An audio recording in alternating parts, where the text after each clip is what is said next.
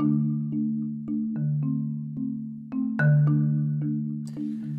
podcast listeners. Today's date is February 10th, reading from Dennis Kimbro's book. The title is Say, Do you know where I can find a job? Here's a quote Man, if you gotta ask, you'll never know.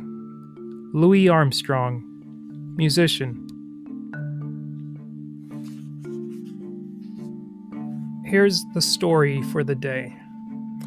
We were all saddened to learn of the death this week of one of our most hardworking citizens.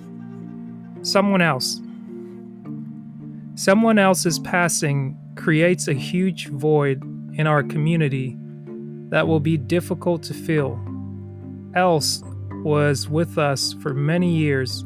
The level of his caring and commitment was highly evident. Someone else did far more than a normal person's share of the work.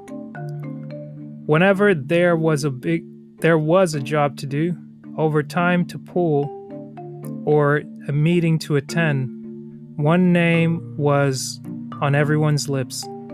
Let someone else do it.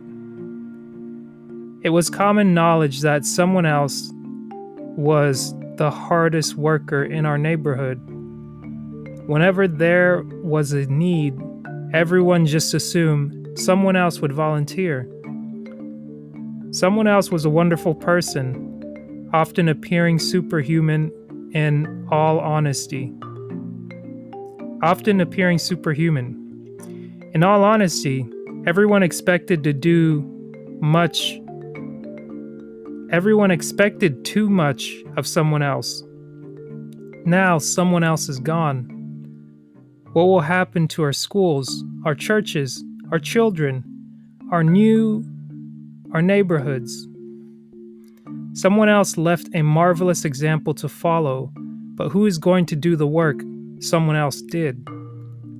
Black America cannot depend on someone else anymore to build our communities, develop our institutions, and uplift our race.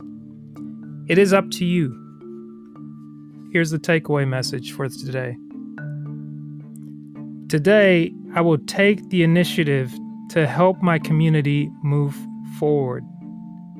Today, I will take the initiative to help my community move forward. Take that as a bit of encouragement. Do not put on somebody else what is yours to do. Start with your own household in your own room. Do what you need to do for yourself, and then you will be able to do more for your community.